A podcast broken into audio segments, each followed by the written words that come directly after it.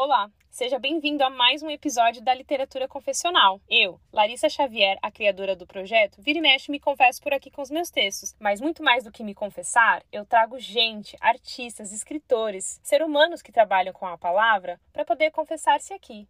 Aliás, o que é confessar-se? Eu acredito que você já se fez essa pergunta. Então, se você quer ouvir alguns devaneios sobre o que é a literatura confessional propriamente ou o que é a palavra confessar-se aqui pra gente, vai lá no episódio do trailer e escuta um pouco mais eu falando sobre o assunto. Enquanto isso, espero que você aproveite este novo episódio e, ao final dele, compartilhe com seus amigos. E se você ainda não segue a gente no Instagram, arroba literatura confessional, vai lá e nos segue e fica por dentro das novidades, dos conteúdos e também dos novos episódios. É isso. Este é a Literatura Confessional, o podcast onde confissões viram histórias e histórias viram confissões.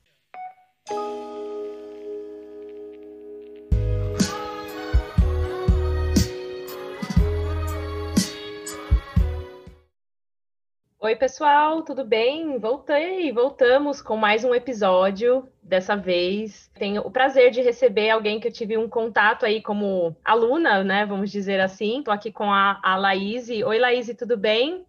Oiê, é um prazer estar aqui, Larissa. Obrigada pelo convite. Bom, gente, para quem não conhece a Laís, eu vou apresentá-la aqui, fazer a, o ritual, né, de introdução. É, a Laís Barnabé de Moraes, ela é jornalista, mestre em estudos literários e doutoranda em letras, tudo pela U E L, a Universidade Estadual de Londrina. Atualmente, ela é jornalista freelancer, editora da revista Casa de Colorir, ministra oficinas. Tá aí porque eu conheci a Laís em maio desse ano, e essas oficinas de criação literária, ela se dedica à escrita da tese, né, sobre a, a tese que ela tem desenvolvido, que é a poética da cura na literatura de autoria feminina, né, ela é, publicou há um tempo, falando sobre escrita e cura, e ela ia selecionar algumas é, candidatas, né, que se estivessem interessadas para poder participar, né, desse, desse ritual aí, desses encontros, para falar sobre poesia, poesia como forma de cura, e foi bem interessante, porque a, a Laís pôde trazer várias várias referências, né, da poética feminina, que eu também não tinha é, tido tanto contato, sempre colocando muitos exemplos é, na prática para a gente poder entender a essência de cada autor, a essência de cada poema, né, e ver como esse poema, o poema pode ter, na verdade, essa função de cura também, né, tanto para quem escreve, tanto para quem lê também. Então, a gente vai falar é, sobre isso com a Laís. Então, Laís, eu quero fazer mais provocações aqui no podcast, porque, afinal, estamos falando de literatura confessional, né? E todo mundo aqui adora fugir para a ficção, para os personagens, porque, né, a nossa realidade, ela não anda... Para todo mundo, ela é sempre é, um pouco ingrata em vários aspectos. Então, a literatura aí, ficcional, ela é esse nosso escape maravilhoso que a gente pode viajar e conhecer pessoas e, e vários lugares por aí. Então, Laís, por que literatura? Por que não ir para outra área, mas por que literatura? Ai, que prazer estar aqui, né? Primeiro de tudo, eu gosto muito de conversar, de dialogar sobre literatura, né? E, e é engraçado que essa sua primeira pergunta, porque ontem mesmo eu estava conversando com uma amiga minha e a gente estava falando sobre essas escolhas, né? Ela acabou indo para um outro campo, ela foi para engenharia química e, e a gente... estava em contato, né? A gente decidiu os caminhos da, da graduação aí juntas, e eu lembro que na época me foi um pouco assustador ela ir para engenharia química, porque eu pensava, nossa, você nem gosta tanto disso. Ela não gostava, mas parecia uma, uma, um caminho mais seguro. E eu nunca tive uma outra opção, sabe? Eu não sei, é, é, foi, é, eu acredito muito no acaso. Eu acho que eu até escrevi isso para você no, nos e-mails que a gente trocou. E, e de uma forma um pouco... Acaso ou sincronicidade? Porque o acaso eu acho que ele está mais ligado à coincidência, né? Do que a gente fica, ah, nossa, coincidentemente aquilo ali apareceu, calhou no momento. Sim, eu não sei dizer, talvez até mesmo acaso, porque assim, eu, eu fiz jornalismo e letras ao mesmo tempo. E, e eu gostava de escrever e tal, mas não era uma coisa assim, ai, nossa, eu vou fazer letras e eu vou seguir a carreira acadêmica e eu quero ser professora, nunca foi isso. Foi uma coisa meio, vou fazer o vestibular para letras na Universidade Estadual de Londrina para testar. E daí eu faço o jornalismo numa particular e, e, e depois eu tranco letras. Foi uma uhum. coisa meio assim, eu queria ser, mais ser jornalista. E daí Eu acabei começando, né, paralelamente, jornali- fazia jornalismo à noite e letras à tarde na U E L. E é engraçado porque isso foi cavando em mim uma, uma espécie de milagre mesmo ali, sabe? De entender meio que por acaso. É, exatamente isso, é uma, foi uma questão realmente de acaso. Eu era, a minha ideia era trancar mesmo o curso e seguir só com o jornalismo, e letras foi crescendo, letras foi crescendo. Então eu fiz até bacharelado em estudos literários, nem foi licenciatura, porque eu pensava, não, não quero ser professora, eu quero, eu quero trabalhar numa editora, várias, eu quero escrever, várias expectativas, na verdade, né? Uhum. Era, era, era sobretudo isso, eu quero escrever, então vamos para o jornalismo, uma doce ilusão, você é jornalista, você sabe, acho que muitas pessoas acabam indo para o jornalismo com esse desejo e chega lá, não é bem assim, né? É, a gente tem que lidar ali com um buraco de rua, com um crimezinho ali, e daí fica tudo muito mais difícil. E, e daí letras foi crescendo, crescendo, crescendo. Eu, eu escolhi o bacharel, conseguimos abrir a turma de bacharel em estudos literários. E aquilo foi ocupando um espaço, assim, na minha vida. E eu pensei, gente, nossa, é isso então. E daí fui, participei da iniciação científica, né? Isso tudo muito graças à universidade pública. Foi ali que, né, a U E L, no caso, que eu comecei a entender mesmo o que era literatura e como era uma coisa muito prazerosa estudá-la, sabe? Então, fiz duas iniciações científicas, inclusive estudando intimidade.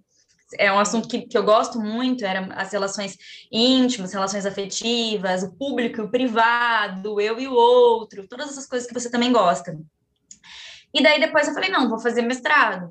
É, então, foi uma coisa meio que uma coisa, sabe assim... Vai levando, vai levando, vai levando, e de repente falei, nossa, é isso. É, eu tô muito mais pro lado da literatura, né, dos estudos literários, do que pro lado do jornalismo, apesar de sempre ter feito trabalhos como jornalista freelancer aí nesse tempo todo. Então, sei lá, foi... aconteceu, mas ao mesmo tempo foi um desejo. Sim, e é um desejo... consciente. É, é um desejo que eu, fuçando os meus diários, eu acho que eu até contei isso na oficina de vocês, tem um diário meu de mil novecentos e noventa e nove, é o único diário que eu guardei. Eu lembro de ter escrito outros, mas talvez eu esteja inventando, porque também tem isso, né? A memória é uma grande invenção. E daí tem esse diário aqui, de noventa e nove, e, e em determinado momento eu falo, do nada, eu falo, é, desde cedo, acho que desde cedo já vou começar a escrever poesias. Quando eu tiver a poesia mais bonita do mundo, eu volto aqui para escrever em você, tá bom? E do nada, assim, não, eu tava falando de outras coisas, da escola, dessas angústias de, dos dez anos, assim, né? E, e de repente, eu, e isso, nossa, me surpreendeu muito, assim, sempre me surpreende quando eu volto esse, a esse diário, então eu penso que é, é, é um pouco de foi acontecendo, mas é também um desejo que foi escavado ali, muito na, na infância, né? Por alguma razão. Então, conta pra gente, assim, exatamente as memórias, sejam elas inventadas ou, não sei, é, factuais, de você, assim, escrevendo, você lembra alguma coisa de você? Ah, era... Ah, todo mundo escreve diário, quero um diário. Foi algo que te impulsionou. E como que você conseguiu manter é, esse, esse contato com a escrita ao longo, né, da, da adolescência, até chegar o momento onde todo esse acaso, a, a roda, né, da, da vida começou a engrenar para o lado, né, da faculdade, e aí sim, se profissionalizar, vamos dizer assim. Olha, eu tenho uma lembrança da minha mãe, né? Claro, esse grande personagem de minha vida real. É, acho que, assim, pela, pela, pela falta ou pela presença excessiva, sempre é, né? Um, um, nosso, talvez, nosso maior personagem, assim. E a minha mãe, ela assinava o Círculo do Livro, sabe? Aquele clube de leitura e tal. Então, é, a gente tinha livros em casa. A minha mãe era uma leitora. E, e aquilo me encantava muito, assim. E eu tenho especialmente uma lembrança com um livro do Vinícius de Moraes, que era Minhas Canções, o livro. Era um livro pequenininho, laranja, com as músicas e com desenhos eróticos do lado. E, e eu lembro que eu ficava, assim, eu nem sabia ler direito, mas eu ficava, gente, sabe? Deixa eu fazer uma... uma aventura, uma expedição até essa estante para pegar despretensiosamente esse livro e olhar. E eu pensava, gente, mas é isso então? As pessoas estão tristes, estão apaixonadas e, e, meu Deus, elas estão nuas, e daí tem esses escritos aqui do lado, do que, o que é isso, né? E, e vários livros, ela tinha vários livros do Vinícius nessa época, nem sabia ler direito, tinha Pequeno Príncipe também, então, e, então sempre fez muito parte de mim, assim, a leitura, os livros de pano, eu gostava muito, pedia muito para minha mãe contar histórias, eu tinha uma obsessão com Três Porquinhos, quando eu tinha, tipo, sei lá, três anos, eu tinha todas, eu queria saber todos os dias a história do Três Porquinhos, eu queria todas as versões, eu era completamente, assim, obcecada, eu, inclusive tive um acidente na escola, porque eu estava é, brincando de Três Porquinhos, e eu vivi tanto o personagem do Porquinho que Fugia, que eu caí de um andar enorme na minha escola, tipo, no pátio, que tinha um, um, um vão, assim, ralei minha cara inteira, porque eu era obcecada com porquinhos, assim, eu lembro até hoje que eu tinha sonhos recorrentes dessa história, assim, então, é, tudo isso foi me... Ah, cultivando em mim, né, essa coisa das histórias, sempre pedia muito para minha mãe contar histórias.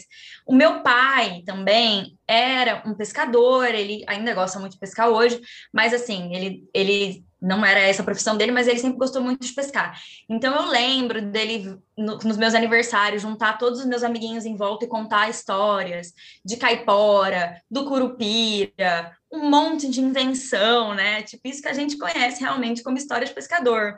E só que não importava se era verdade ou mentira, né? O que importava era aquele momento ali de... Era ouvir. Era ouvir e, e, e construir a imaginação e, e também o desejo de contar a partir dessas histórias. E tem uma outra pessoa fundamental na minha vida, que é a Lázara, que é quem cuidou de mim desde que eu nasci até os sete anos. E, e a Lázara, ela é uma mulher que nunca aprendeu a escrever, também nunca aprendeu a ler, e também, nossa, plantou em mim, assim, muitas histórias maravilhosas. Ela dizia que ela já tinha visto lobisomem, e eu acreditava, e acredito até hoje, ninguém vai, vai desmentir a Lázara, sabe? Assim, então, eu acho que tem uma coisa de... Da, da palavra impressa mesmo, né, do livro, mas também desse mundo, né, das histórias orais e disso que vai sendo passado para nós, é, e que também vai alimentando, né, essa, essa vontade de também contar. E daí, por alguma razão, eu imagino que eu desejei aí começar esse diário, que era um diário em que eu basicamente só falava dos meninos que eu gostava. Quem nunca? Em algum momento, falo do, desse desejo da escrita, né? O desejo por escrever. Falou uma coisa muito relevante, que é, é... E falou também por toda a oficina, por isso que a gente... Eu fiquei numa provocação muito grande, né? Por, por ter, assim, a, a, os meus pés um pouco mais fincados... Na, na, na literatura que eu acredito que eu faço, que seja mais relacionada ao, né, real, do que está ali a, ao meu alcance. E você falou muito dessa provocação, claro, da, da memória ser essa ilha de edição, de ser algo inventado. Então, eu sei que a memória ela vai te levar até a poesia, que hoje é o seu, né, grande recorte, sua grande paixão, de você realmente mergulha. Então, eu queria que você falasse um pouco mais sobre, é, não vou dizer se é impressão, se é o que você, o seu, através dos estudos, né, você aí já quase doutoranda em literatura, então você tem uma boa aí, é, imersão, né, na carreira, na, na literatura histórica, essa intersecção entre memória, realidade, invenção, como que você vê isso e, e como você vê, conseguiu é, manter, é, perceber isso através das obras de outras mulheres ou de outros escritores, enfim, para você formar, não vou dizer uma opinião, mas você, né, ter essa, esse, esse viés que você é, gosta de trabalhar, é, ensinando na, nas oficinas e também no seu próprio trabalho. Olha, eu acho que mesmo quando a gente se coloca muito distante dos personagens, é, né, escreve em terceira pessoa, um narrador onisciente ali, que está fora da história, é, a gente está falando da gente. E, ao mesmo tempo, às vezes, quando a gente está falando em primeira pessoa... com um texto que, aparentemente, tem uma pegada mais confessional, né, mais autobiográfico... às vezes a gente está falando do outro. Então, eu não acredito que exista essa divisão clara. Eu acho que a gente é sempre esse mix mesmo, né? A nossa memória é sempre ficção, e daí, nesse sentido, eu talvez possa, eu estava pensando isso antes da gente começar a gravar, eu acho que talvez eu escreva, né, é, para guardar e para fazer lembrar isso que eu não tenho testemunha, porque eu sou filha de pais mais velhos e eu não tenho irmãos. Eu tenho irmãos por parte do meu pai, mas são irmãos bem mais velhos, de tipo cinquenta anos. Então, ninguém cresceu comigo, não tem nenhum testemunha, nenhuma testemunha da minha infância. Então, é, eu sinto essa necessidade de ter uma lembrança, né? E, e, ao mesmo tempo, eu sei que essa lembrança, ela não passa de uma grande invenção, de uma grande fantasia, né? Daquilo que eu acho que vivi e que, às vezes, a minha mãe tem uma versão completamente diferente, é, e, e até mesmo o tamanho das coisas, né? Eu acho que isso é, é um ótimo exemplo para a gente pensar, assim. A minha casa da infância é gigante aos meus olhos e... É, para minha mãe é uma casa normal, inclusive eu tive a oportunidade de visitá-la um pouco antes da pandemia, e assim, ela é absolutamente pequena, e ela tinha um quintal enorme, assim, na minha lembrança. Então eu acho que é tudo muito misturado, e quando a gente escreve, a gente está sempre tecendo essa colcha de retalhos, sabe? Da nossa memória, da memória do outro, daquilo que contaram da gente também. Eu acho que isso é uma coisa interessante, porque a, a gente tem isso, né? Uma coisa bem psicanalítica isso. As narrativas que, que nos contaram, de quem nós somos, né? Ah, você é a criança... Ai, ela é muito desatenta. Ai, ela é muito distraída. Ai, não vai bem na escola. Ou por outro lado, né? Nossa, ela é muito inteligente. Ela é um destaque em tudo que faz. E às vezes não é nada disso, né? Às vezes essas não são, não são as nossas histórias, ou não são as histórias que a gente quer continuar contando, né? É, não são com elas que a gente quer caminhar ao lado. Então, eu acho que tudo é um mix muito, muito maluco, e que na vida real e na, na criação literária, a gente precisa é, experimentar uma certa liberdade de se contar. Sabe? De dizer, hum, não, é, essa narrativa, sim, é isso que eu quero contar de mim, ou é isso que eu quero contar das histórias que eu vou escrever, né, dos meus poemas, das minhas crônicas, dos meus contos, meus romances, seja lá o que for. Então, eu acho que não existe esse limite, sabe? É, é, é, o, é um borrão completo, e quando a gente acha que sabe, a gente descobre que que na verdade não tanto, né? E, e, e muita, muita coisa, às vezes, a literatura até adianta pra gente, sabe? Como um oráculo. Sim. A Giovana Madalosso escreveu um texto recentemente no jornal Rascunho. A Giovana Madalosso é uma escritora contemporânea, autora de Suite Tóquio, é, e, e ela fala sobre isso, que ela tá escrevendo romance, o novo romance dela. Ah, eu li. É, é muito, muito bom, bom, né? Texto, e, ela, e ela vai falar que tem questões que ela escreveu, já escreveu no romance, que agora ela está vivendo na vida. E é como se o romance funcionou como um oráculo, né? Que adiantou essas questões que, na verdade, já estavam dentro dela, né? Então, assim, é, um, é muito poderoso, né? É uma ferramenta mesmo muito poderosa. É, porque eu também acho que talvez aí entre como a vida como um todo. E aí também é uma visão minha, uma, um, um crer meu. É, a vida, ela, ela é feita, né? Então, como a sincronicidade, como esse acaso que a gente falou bem no iniciozinho, ela atraiu aquilo, né? Não, não que, pelo amor de Deus, se eu, se eu atrair pensando no acidente, esse acidente vai acontecer, né? Uhum. E nem, nem, pro, nem pelo lado bom, nem pelo lado ruim, mas existe também aí um vibrar. Não vou nem entrar na questão de física quântica ou de lei da atração, mas existe sim um vibrar e de repente, né, não mais que de repente, aquilo nos acontece. Mas o que eu acho engraçado da, dessa, dessa textura entre ficcional, não ficcional, eu, eu acredito realmente que o, o limite ele é muito... Ele é um horizonte, né? Quando a gente acha que a gente está vendo o fim, a gente está ultrapassando ele de novo. E aí aquilo nunca chega. Agora, o que eu acho é, interessante dessa dinâmica e o que eu vejo é, com todo mundo, principalmente quem ma- vai mais para a ficção, é que quando se fala do real, as pessoas ficam muito, é, é, talvez, ficcionadas no, na imagem visual, naquilo que aconteceu e não tanto no sentimento. Porque eu acho que o sentimento também, ele, ele é só é verdadeiro quando a gente está... É verdadeiro no sentido do real, quando a gente está sentindo ele. Porque daqui dez dias você vai sentir uma outra co- coisa completamente perante ao que aconteceu.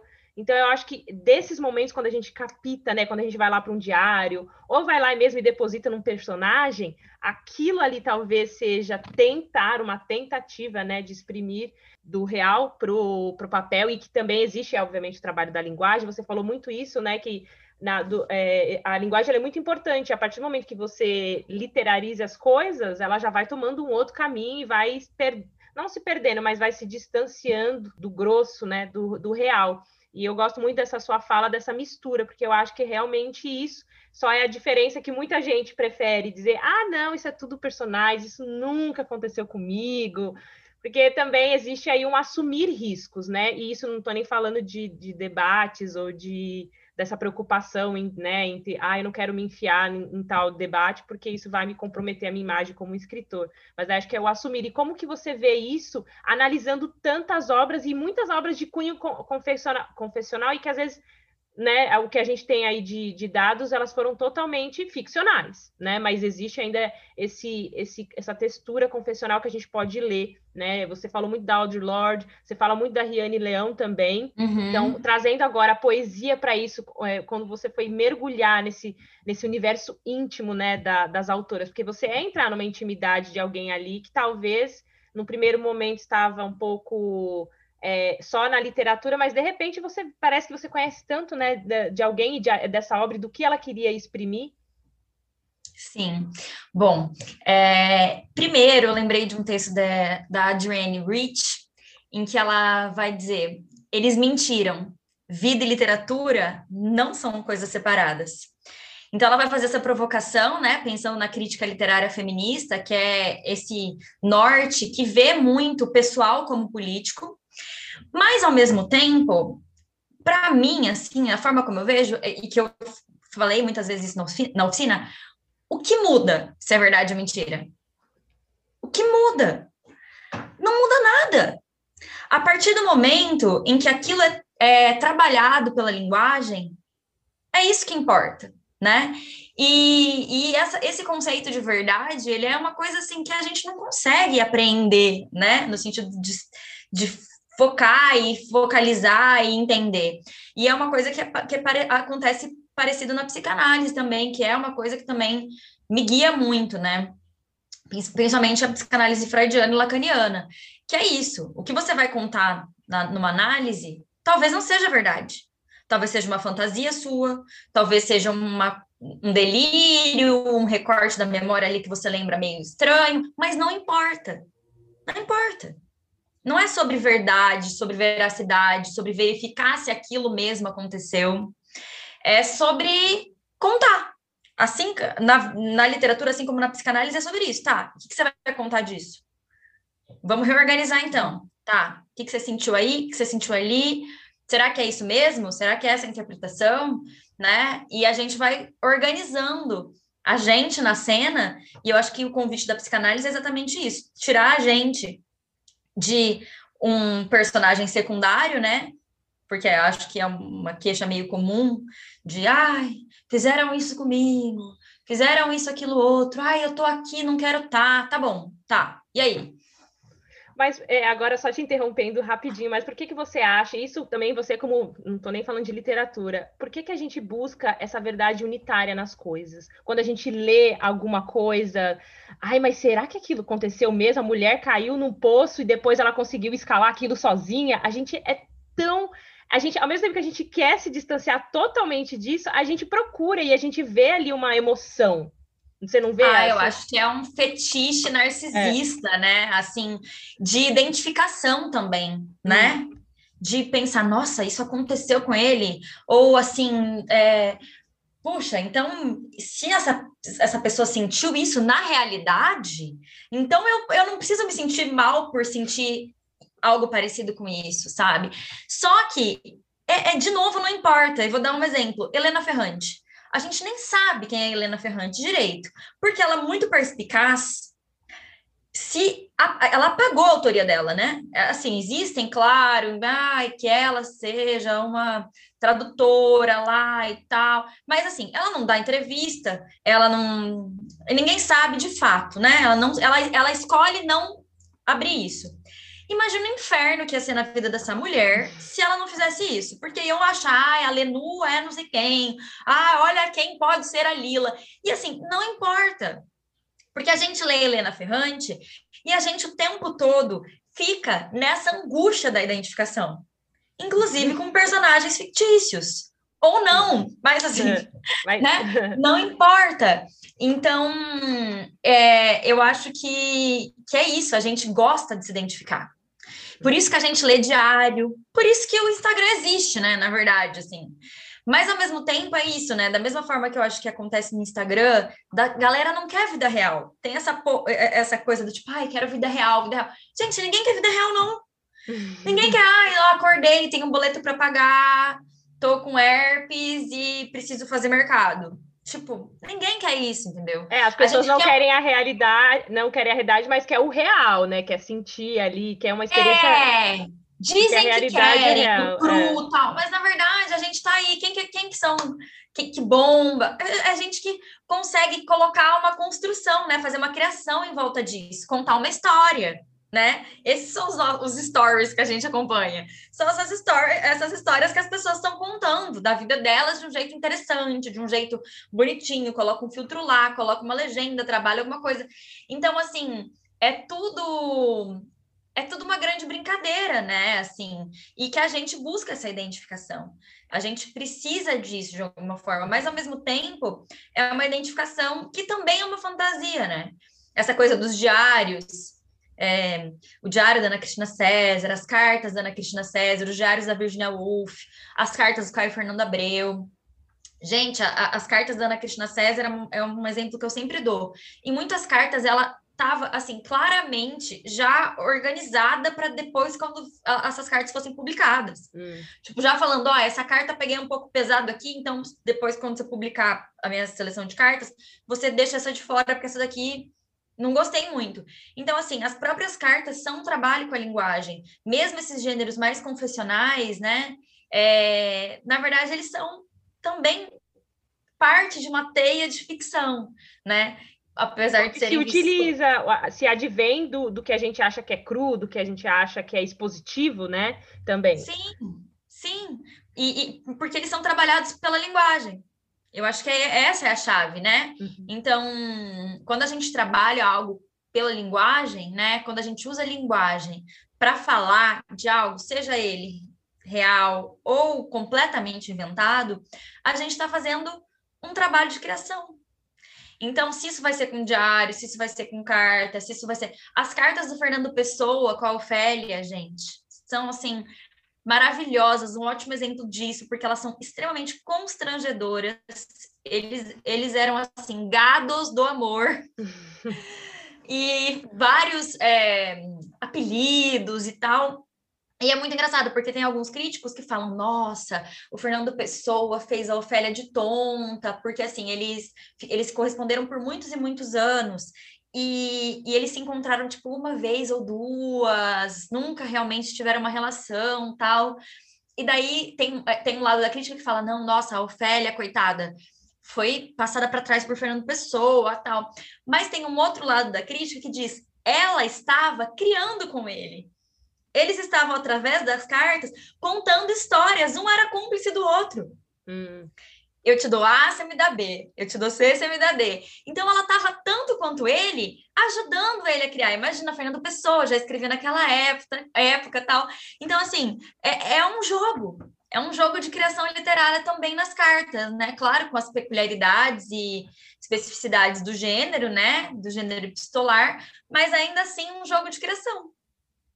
Bonito, bonito, bonita intersecção. Tá vendo, gente? Ter alguém estudando, doutorando aí, quase, né, no alto da, da, da, do título, né, é muito incrível, porque a, a Laís é uma pessoa muito cheia de referências. Então, assim, eu fiquei passada na oficina é, com a, a bomba que ela ia jogando pra gente. Era referência de todo que é jeito. Então, por isso que eu fiquei bastante provocada em ouvir um pouco mais dela com recorte confessional, com recorte íntimo, porque ela tem muita bagagem, ela estuda, porque a poesia, ela, ela tem esse lugar íntimo, cotidiano, né? é, como é, existe ali um, um, vou dizer um limite, né, mas existe ali uma estrutura, né, que o que não, que o não permite, como romance, desenvolver mais, então existe ali um, um, um espaço onde a poesia entra e ela precisa ser muito como uma, um, um trovão, né, é, curto e grosso, vamos dizer assim. E por que, então, agora colocar o dedo na ferida da poesia das mulheres, né? O, o que, que te instigou tanto a, a, a estudar tão profundamente a história de todas elas através da poesia? Larissa do céu, essa é uma pergunta assim... é, olha, é, é mais... cutucar o dedo na ferida. Não, porque assim, eu, na graduação em letras, a gente odiava quando tinha prova de poesia. Odiava. Falava, nossa, essa prova vai cair poesia, nossa. E, e eu sempre falei, eu jamais vou estudar poesia. Poesia é uma coisa que eu não quero estudar. Sempre falei isso. Então, na graduação e no mestrado, eu estudei conto. Adorava o gênero conto e escrevia gênero conto. Não escrevia poesia. Apesar de no, no, a minha eu de nove anos já estar tá de olho nesse gênero, né?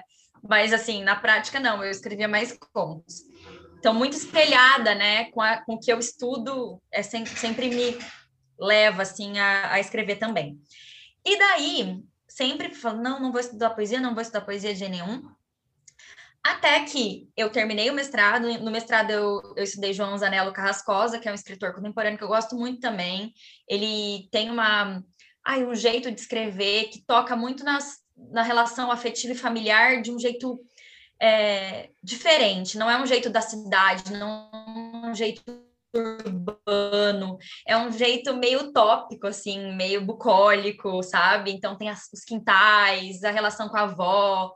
Eu gosto muito dele, foi muito legal estudá-lo. Mas, naquele momento, eu já estava pensando, putz, eu só estudo autores homens. Já comecei a ficar meio encucada com isso.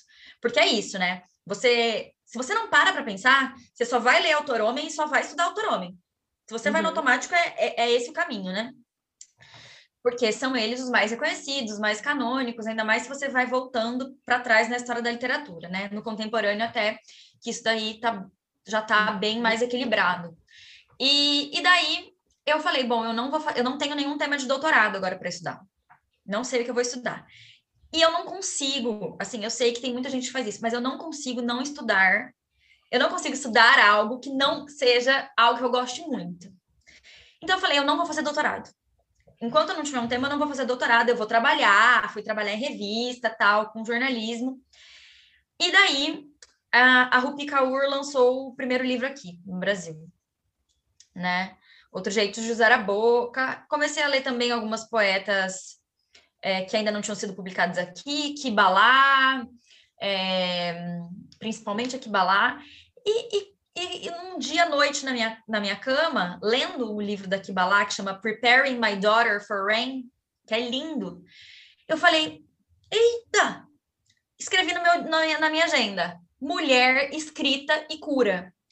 Um bom tema para o doutorado.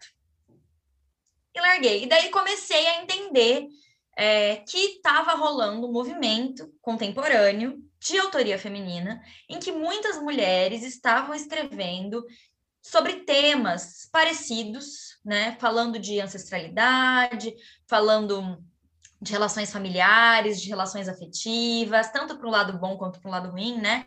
Então, essas relações que nos... nos deixam florescer e também essas que nos sugam muito, né? Relacionamentos abusivos, é, problemas com pai, com mãe, é, muitas mulheres, inclusive, falando sobre serem imigrantes, né? É, esse não lugar, esse sentimento de ser estrangeira, de ser uma outsider. E eu falei, nossa, tá, tá acontecendo um movimento aqui. Isso foi em dois mil e dezessete, eu acho. É, dois mil e dezessete. E daí eu comecei a pensar em escrever esse, esse projeto de tese. E, e fui lendo tal, daí Riane Leão publicou o primeiro livro, foi em dois mil e dezessete. Falei, é, ó, não é só fora do Brasil, aqui dentro também tem gente que está pensando nisso. E nessa esteira dessas mulheres vieram muitas outras. Trabalhando a linguagem de formas diferentes, cada uma da sua forma, mas tocando em pontos muito... nevrálgicos, assim, eu diria, que é o que eu, que eu seleciono três para minha tese, né, que é a autoria feminina, ou seja, são mulheres que estão escrevendo e estão falando sobre ser mulher. Não é um eu lírico uhum. que é apagado ou desligado Sim. disso, né? É, é o fazer literário, Elas estão falando sobre escrever, estão refletindo sobre isso e estão tocando na questão da cura. Falam, usam a palavra cura em muitos momentos. Partindo e, e de suas próprias feridas, exatamente. Sim. Então, elas juntam tudo isso, às vezes muito misturado, né? O fazer literário a partir da autoria feminina acaba é, funcionando como uma ferramenta de cura ali naqueles poemas. Então, assim, esse tema realmente veio até mim. Se eu fosse pensar, eu não ia fazer essa pesquisa, porque realmente poesia tem isso, né? É, eu dei uma aula esses dias de Lucy Colim, da Palavra Algo, não sei se você conhece esse livro, mas é uma autora contemporânea também, curitibana, e a, o livro dela... Título incrível já, amei. É, é ótimo. E o livro dela tá em, em algumas listas de vestibular e tal, então eu dei uma aula na biblioteca pública, assim, para os vestibulandos da U E L. E todo mundo causa com esse livro. Os comentários dos alunos eram tipo, nossa, eu não entendi nada, meu Deus, socorro, o que é isso? E, e daí, e eu falo, falo muito isso, né? Eu acho que poesia é uma coisa que primeiro você tem que sentir, e depois você tem que entender. E se você vai muito no, no fôlego de tentar só entender, ah, você perde um monte de coisa, né? Porque é mais então, sentir mesmo. É, então eu acho que pro leigo, né, para quem não estuda literatura, eu não posso só escrever uma tese do tipo, sentir isso e é isso aí, gente. Grande beijo. Né? Eu preciso tentar entender. Mas é, sentir, é, eu acho que é o primeiro passo, né? Então, eu, eu acho que assusta um pouco é, estudar a poesia... E, e tentar entendê-la, porque às vezes não é sobre isso. Mas, de alguma forma, muito o que você falou da Audre Lorde, né? A Audre Lorde, ela tem uma forma de, de lidar com a literatura que ela fala muito em usos. Então, tem usos do erótico, uso para isso, uma ferramenta disso. Então, ela vai pensar muito na literatura como essa coisa que, né, que tem uma função, né? E que é uma discussão, uma velha discussão da literatura. Uma literatura velha. Precisa ter função ou não? Sim, já é, é um grande e, debate. Ao mesmo tempo, é uma coisa que, que não é nova, sabe, Larissa? Eu sempre falo isso. As pessoas, elas, se, elas têm muita curiosidade com o meu, com o meu tema de tese. Porque fica cura? Mas é autoajuda? Mas você está falando, então, que é uma escrita terapêutica? Não, não é disso que eu estou falando. Não é disso que eu estou falando. Mesmo porque eu não tenho como, né, te dizer, bom, você tem esse problema, então venha até mim e eu vou te, vou te ajudar a escrever e daí seus problemas vão acabar. Eu estou falando de uma outra coisa. E é por isso que, eu, que o, o título da minha tese é Poética da Cura, na poesia da autoria feminina. Porque eu estou falando da cura ligada à criação literária. É nessa dimensão que eu estou falando. A dimensão do real, do que isso vai, vai ter na vida das pessoas, pode ou não ser bom, né? E aí é com eu ela, vejo, cada um com o seu... É, eu vejo que, que é muito bom, assim, eu recebi mesmo de colegas que fizeram a mesma oficina que você fez, falando, nossa, é, tô muito melhor na, na minha terapia, minha terapeuta falou que eu, fiz, que eu fiz evoluções, que eu tô conseguindo tocar em temas interessantes, mas assim, não é disso que se trata. Não é, é claro que eu fico feliz de causar, né, dessa, da escrita ter causado um, um impacto positivo na vida das pessoas, mas não é disso que se trata. Eu estou falando de uma dimensão literária, de como, de como essas questões são trabalhadas ali nas palavras. Então, tem uma discussão, tem um artigo até do tipo, por que a escrita terapêutica não salvou os poetas suicidas? Hum. Tem esse artigo, escreveram ele já... E, e daí falam, né, de Sylvia Plath, é, até mesmo da, da Virginia Woolf, no caso, né, a Anne Sexton, e, essas coisas. Então, tipo, ai, se a escrita é assim, tão poderosa, né? por, por que, que, que não, não ajudou essas poetas? Exato. E eu digo, ajudou. Elas estão aí até hoje. Eu sei o nome delas. Elas continuam existindo. Elas deram fim à, à própria vida. Elas, né, fizeram essa, esse ato extremo em algum em determinado momento. Romperam, né, com a vida no real. Mas a vida literária delas, aquilo que elas criaram, continua. A gente lê Virginia Woolf, a gente lê Anne Sexton, a gente lê Sylvia Plath. Essas mulheres existem. Elas continuam existindo todos os dias e vão continuar por muito tempo. Se isso não é fazer da, da, da própria criação uma potência absurda, que é maior do que a pro, o próprio real da carne, eu já não sei o que é, entendeu? Então, eu, é, é muito sobre isso, né? Sobre as palavras e sobre a, a forma que elas conseguem alcançar e a potência que elas conseguem com, né, reverberar ter... mesmo na vida das pessoas, independentemente se elas ajudam alguém a superar X, Y, Z situação, mas é o fato de reverberar é, é sobre isso, que, o que a pessoa vai fazer a partir dali é um ato humano e totalmente, é, como fala, pessoal e intransferível, não dá para culpar ninguém. Sim, exatamente. É exatamente isso. Então, assim, eu acredito muito nessa, nessa potência e acredito que a poesia, nesse sentido, já que era sobre isso a sua pergunta, né? Ela tem uma potência aumentada. E por quê? Primeiro porque é um texto curto, né? A Audre Lorde vai falar isso, que a poesia é a principal amiga das mulheres negras, das mulheres pobres, das mulheres trabalhadoras. Primeiro porque é extremamente ligada à oralidade. A gente escreve, a gente pode falar poesia mesmo sem escrever, né? E também por conta do tamanho, porque a poesia você consegue abrir um livro e ler ali no, no, no intervalo, no, quando você está no banheiro, quando você está no transporte público, entre os turnos, não é algo que você precisa de uma concentração de muitas horas, né? Como um grande romance, por exemplo.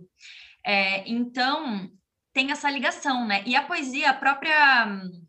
questão do eu lírico, né, que é essa voz poética, a gente está falando a partir de um eu, um eu, claro, de uma dimensão ali da criação, não necessariamente um eu é, autobiográfico ali daquele, daquele poeta ou daquela poeta, mas é um eu que alcança o coletivo. A poesia, ela nasce, né, a, a, o gênero lírico, ele nasce acompanhado da lira. Então, a poesia era para ser lida em voz alta, acompanhada de um instrumento, acompanhada da música. Então, a música tem muito disso, né? A letra da música é nada mais que uma poesia. Tanto que na, na, no curso de letras, a gente analisa a letra de música como se fosse poesia mesmo. Eu lírico, tal, tal. É a mesma, a mesma lógica de análise. Então, tem essa coisa de parte de um eu, mas reverbera. Não é um eu que, que fica ali, é um eu que vai para o coletivo, né? Então, é, é, é um gênero que traz muito essa dimensão do eu e do outro, né? E na poesia contemporânea, nessa que eu estudo, né? Eu vejo que há muito uma voz coletiva do, no próprio eu lírico. Isso é uma coisa que eu verifico. Então, tem muitos poemas escritos, escritos a partir de um nós. Então, assim, nós, nananana, nós que somos, nananana... Eu falo, nossa, que interessante, porque na própria linguagem há esse sentimento coletivo, há esse sentimento de legião, né? De, de alguma coisa que não, não, não para só no eu, que alcança esse coletivo mesmo, e que é algo que eu tenho investigado aí na minha pesquisa. Bom, então, com tanta, né, beleza, você falou, com tanta propriedade também, né, dentro do que lhe cabe. É, indica para a gente mais aí autoras, mais obras aí, ou é, canônicas ou não, mas que você entende que pode passar essa, esse, esse recorte, né, da, da poesia, da poética como cura, né? Não da poesia como cura, porque a gente não está falando de nada terapêutico aqui. Bom, olha, eu indicaria o, o livro, os livros da Riane Leão, né? Principalmente Tudo Nela Brilha e Queima, que é o primeiro livro dela. É, tem uma poeta contemporânea que chama Mar Becker, que eu gosto muito dela. Ela trabalha a linguagem de um jeito, assim, muito cuidadoso. É um estrondo, assim, ela é absurda. Ela é bastante comparada com Hilda Hilst. Então, ela é uma, um super nome, assim. O, o livro dela chama Mulher Submersa. É, a Nádia Cabuça, que também está no Instagram aí, dividindo os escritos dela, também publicou recentemente, eu acho que é Meus Fantasmas Dançam em Silêncio. Agora me, uhum. me fugiu o título, mas é uma pessoa que... Tam, o livro dela claramente faz essa, essa, esse mergulho, né, da poesia como uma ferramenta de cura e, e também está dentro da minha tese, assim. Mas não é só na poesia. Eu, esse é o meu corpus, né? Uhum. O meu corpus da, da pesquisa se foca muito na poesia, mas eu fugi, sabe, de ir para outros cantos de vez em quando. Então, assim, a Sheila Esmanioto, brasileira também, uhum. tem o Meu Corpo Ainda Quente, é um livro, assim, a, é absurdo, é, é um romance, mas ele é extremamente poético, extremamente poético. Inclusive, a Sheila falou numa entrevista que ela, ela na verdade, é poeta, é que ela ainda não teve né? Não teve aquela coragem para sair do armário como poeta, de fato. Então, ela até hoje escreveu dois romances. Mas a, o livro é, é poesia pura, assim. É muito maravilhoso, Meu Corpo Ainda Quente. E fala muito dessa relação da linguagem em, como potência, da linguagem como saída, né? É muito, muito maravilhoso, assim. E, e nesse, nessa pegada também tem Eu Sei Porque o Pássaro Canta da Gaiola, na Gaiola, da Maya Angelou, que, ela, que é muito autobiográfico, né? Mais trabalhado lindamente. É, tem um ótimo trabalho literário ali da Maya, um ótimo trabalho com a linguagem, em que ela, o, o caminho do livro é exatamente esse, né? O caminho da, da literatura. É, é isso que a salva, né? É isso que, que faz com que ela escreva o livro e continue escrevendo é, pela vida, né? Assim. Então, acho que são esses, assim, que eu posso pensar. Mas tem, tipo, a, a própria Aline Bay, que já esteve aqui. Uhum. É, sempre no citada. É, eu não sei se você já leu o último livro dela. Já, é, foi também um, um tiro, né? Fui, é, fui... é um outro bom exemplo, né? A, a personagem Júlia, a protagonista do livro, ela escreve, né? E ela encontra nas palavras essa outra forma de existir, esse norte. E então, que é, que é quase uma esperança, né? Assim, no livro, assim. É uma coisa em aberto. Não tem garantias, a gente não sabe o que vai acontecer com ela. Mas é a escrita que dá, que dá esse norte mesmo, né? E o então, que aproxima a gente do real também, né? Quem tem garantias aqui, né? A gente está aqui falando e a gente tem tantas expectativas para a nossa literatura, como artistas também. Não há garantias, não, não há garantias. Eu acho que isso é uma coisa que é, que é bem importante também na minha tese, que eu, eu digo isso com muita propriedade, não há garantias. Tem um filósofo, que é o Alain Badiou, que ele vai dizer isso. A poesia, assim como a, na, na poesia, assim como na análise, não há garantias. Você começa um processo de análise e é isso, né? Você se entrega a esse processo, mas assim, se você vai sair de lá melhor, pior, se você vai realmente conseguir elaborar alguma questão, você não vai, você não sabe. Você se joga isso. Então, num processo de um poema, na escrita de um poema, na publicação de um livro, também não há garantias, né? E, e por isso que eu acredito muito nesse movimento de fazer, né? Uhum. De, de colocar realmente para fora, de realizar, né? Realizar, não no sentido de publicar, mas de realizar aquilo, é, colocar para fora aquilo que a gente deseja, né? Então, assim, escrever, pintar, fazer um roteiro, enfim, seja lá qual for a linguagem artística que a gente vai escolher, eu acho, impossi- eu acho importante, acho impossível, olha esse ato falho que eu cometi. É. Eu acho importante é, fazer, né? Colocar Exatamente. Em vias de, deixar uhum. correr. Deixar fluxo. Acontecer e o que, o que tiver que vir, vai vir, e o que tiver que resultar, resultará. Bom, Sim. a Laís falou muito de outras pessoas, falou muito dos estudos dela, e agora chegou a hora da gente ouvi-la, né, declamar sua poesia, porque eu sei que ela escreveu também uma poesia, né? Nada como alguém que gosta de poesia, né, para além de outros outro gêneros, mas que gosta, que vive agora um pouco mais é, essa relação íntima também, por conta do, do, do doutorado. Ela escreveu uma poesia como forma de confissão, como vocês sabem aqui. É, o principal ponto é a gente tentar, por um momento, se descolar, né, de algumas camadas da vida, de outros de eus, e tentar se conectar com o nosso eu íntimo, autobiográfico, né? E vamos ouvir então.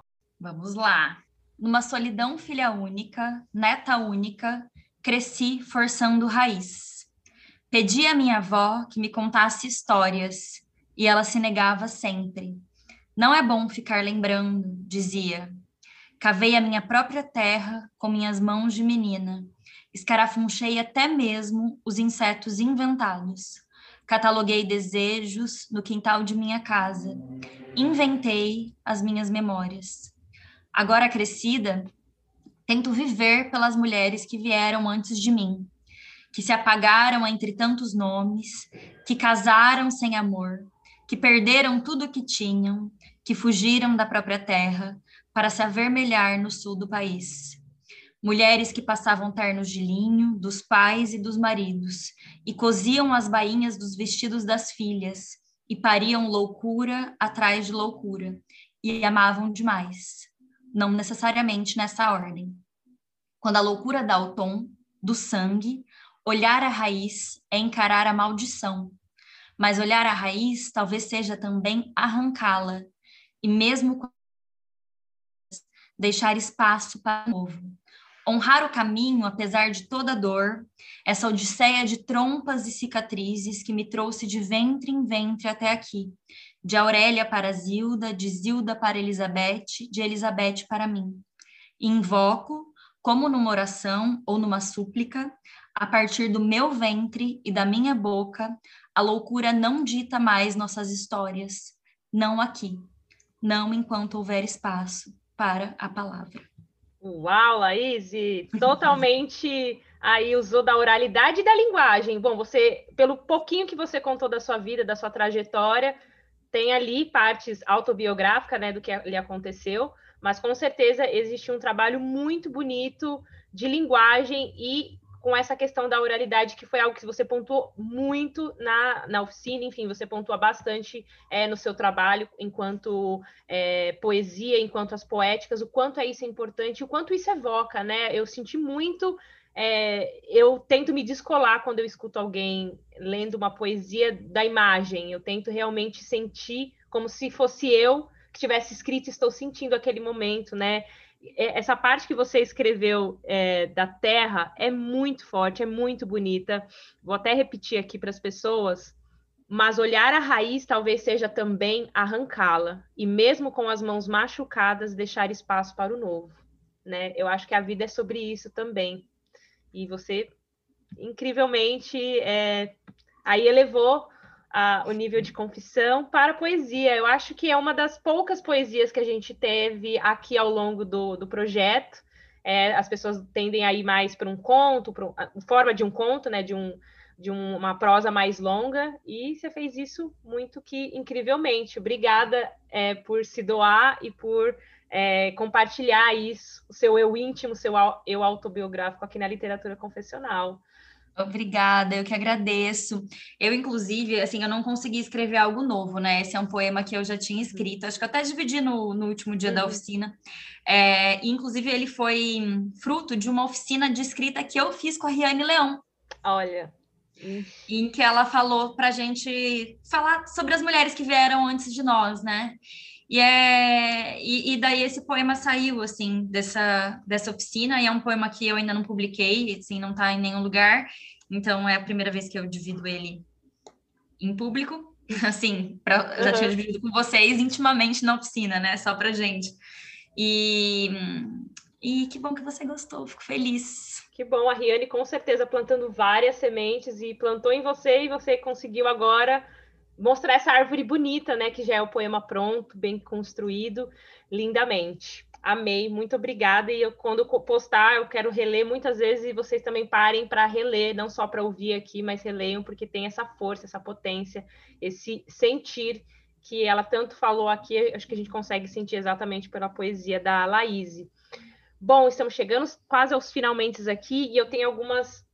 provocações rápidas aí agora que eu quero trazer para os meus convidados. E a primeira para você, é, Laís, é: que título de livro, pode ser de poesia, já existente, preencheria um momento ou uma parte da sua história? Qual e por quê?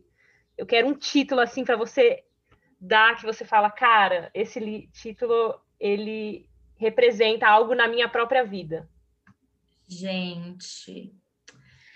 olha, eu pensando... Eu, a minha memória é péssima, Larissa, uhum. sério. A memória, minha memória é muito ruim mesmo. Mas, assim, um título que eu, que eu lembrei agora, que foi o primeiro que me veio à cabeça, foi o da Ana Guadalupe, Preocupações e Outros Poemas. Incrível. Que eu acho um título muito bom, assim, né? E a Ana Guadalupe, inclusive, é uma poeta muito preocupada. Os poemas dela, realmente, esse título é perfeito, assim. Então, me veio esse na cabeça, assim, não, não, não consegui pensar em nenhum outro. Incrível. Então, é, presumo eu, né, tento entender que anda rolando algumas preocupações aí em algumas fases, né? Não preciso nem dizer se isso for com relação ao momento político do país também. Ah, com certeza, né? Nossa, tudo que, tudo que existe aqui é preocupação mesmo. Bom, e escrever para você é... fundar novos mundos no mundo. Boa. Acho que é alguma coisa nesse sentido. E qual defeito seu que você não abriria a mão em nome da sua própria existência?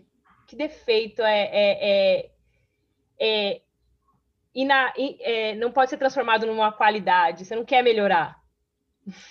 Eu acho que é a questão do exagero. Eu sou muito exagerada. Só que isso também me faz ser encantada, sabe, com as coisas. Então, quando eu amo, eu amo muito. Então, meu Deus, eu amo esse livro. Meu Deus. Então, assim, e daí às vezes passa e eu penso, nossa, que, que doida. Mas isso me, me dá matéria para escrever, eu acho. Porque dependendo do encontro com alguma frase, com alguma pessoa, com algum momento, né, com algum acontecimento, isso me leva para a escrita de um jeito que eu não... É, é um, uma rua sem saída, sabe? É um, um beco sem saída. Então, assim, eu realmente chego... Eu, eu tô tão desesperada ali, tô tão exagerada, que eu preciso derramar isso em algum lugar. E isso me faz, assim, ser dramática, obviamente, sofrer mais do que eu deveria, pensar, meu Deus, eu vou conseguir fazer. E, de repente, ah, consegui, era só sentar e, e me organizar. Mas eu acho que é isso também, essa, esse, esse susto, sabe? Essa, esse exagero, essa, esse drama que também me faz, que é a minha força também, assim, de alguma forma. Tá, Laís exagerada, amei. Sim. E quais são os seus planos para o futuro, Laís? O que, que você está aí pleiteando, escrevendo um livro, talvez, ou reunindo aí alguma coisa para fazer uma antologia? Vamos lá. Então, nossa, é um drama isso. Inclusive, aproveito para dizer que eu acho muito que é, escolher o caminho acadêmico foi uma forma, acho que eu falei isso na oficina também, de me autorizar a escrever literatura, sabe? E eu acho isso péssimo, sinceramente, porque eu acho que, poxa, eu tô dez anos aí estudando, eu tô, assim, não precisa, sabe? Mais de dez anos, gente, na verdade, eu entrei em dois mil e oito na graduação, então... É, e é um pouco triste, assim, é, olhar... E pensar que eu para me sentir segura para escrever e para me dizer escritora, eu precisei percorrer um caminho de um caminho um caminho patriarcal, né? Uhum. Assim, eu precisei ir por, por esse caminho acadêmico, pelos títulos, né? É, pela graduação, pelo, por um nome, enfim. E, mas a grande verdade é que é isso, né? Eu queria só ser escritora mesmo. Mas é, pensando nisso, assim, é, eu quero muito realizar um livro, né? Já, tem, já estou trabalhando em um, é, com uma editora muito legal aqui de Londrina, que é o Grafatório. É, e a gente está trabalhando nele, estamos na parte de edição, a ideia era lançar em dois mil e vinte e um mesmo, só que a pandemia atrasou tudo, então provavelmente ele vai ficar para dois mil e vinte e dois. Então tem esse, esse livro que é um, uma seleção de alguns poemas que eu escrevi nos últimos anos, tentando dar uma unidade aí, né, tentando fazer ele valer enquanto livro, e preciso terminar esse, essa tese de doutorado, né? Esse é o meu principal projeto agora. Eu entrego a tese em maio de dois mil e vinte e dois. E depois disso, é muito louco pensar, porque daí é que a vida começa, né? Eu sou uma saturnina, eu sou, tenho um monte de coisa Capricórnio. Ah, adorei, eu também. Então, a, a gente é. entende... O, a gente entende não, né? A gente tem que aceitar, engolir a, a, goela abaixo o valor do tempo, e que pra gente as coisas... Exatamente. É, Tudo é demora... Exato. Assim, eu sou aquariana, tal, também é regido por Saturno, Mas é por Saturno, né? Exato. É. Mas tem muito Capricórnio no mapa. Então, assim, eu realmente entendo que, que eu preciso desse tempo, assim. Então, vamos ver o que, o que depois, né? Depois desse doutorado, dar aulas, ministrar outras oficinas, escrever mais livros, me dedicar mais à a, a escrita, né? Como realmente... Ah, A Aline Bay fala muito isso, né? Falou aqui. É essa escolha mesmo, né? Fala, não, é, é sobre isso. O Saramago também de, fala isso no, no José e Pilar, que ele tinha sessenta anos. Isso, eu, eu amo esse exemplo porque me deixa um pouco calma em relação à passagem do tempo. Que ele fala, eu tinha sessenta anos quando eu me encarei e pensei, é agora que eu vou saber se eu sou ou não sou um escritor. Não. E daí ele vai para uma residência literária e se torna este... que conhecemos, né? Começa a publicar os livros, enfim, é muito reconhecido. Então, acho que a partir do ano que vem aí eu vou me dedicar à escrita com um pouco mais de disciplina, que é algo que também não tenho enquanto aquariana. Mas é, acho que o que, eu, o que é mais importante, que é o desejo de, né? Este está em mim de sobra desde mil novecentos e noventa e nove no diário. Então, vamos segui-lo. Bom, emanando todas as energias aí do tempo, né, para a gente se respeitar o nosso próprio tempo interno. E antes de eu encerrar, eu só gostaria de ler aqui um trecho de algo que a Laís escreveu. Eu gosto sempre de ler um pouco, algum trecho, algo que o, o convidado já escreveu. Não que a minha oralidade seja incrível, porque não é, mas é porque eu acho que é gostoso quando a gente se ouve no outro. Eu odeio coisas que vão em mim, e isso vale para baratas e para homens, vale para patas e para mãos.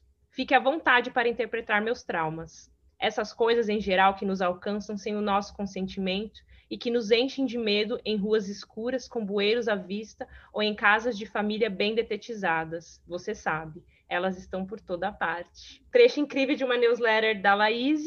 E essa é, foi a minha convidada poética, linguística, que trouxe muito bem esse universo da literatura também. Aí, ó, dez anos na estrada, não é pouca coisa.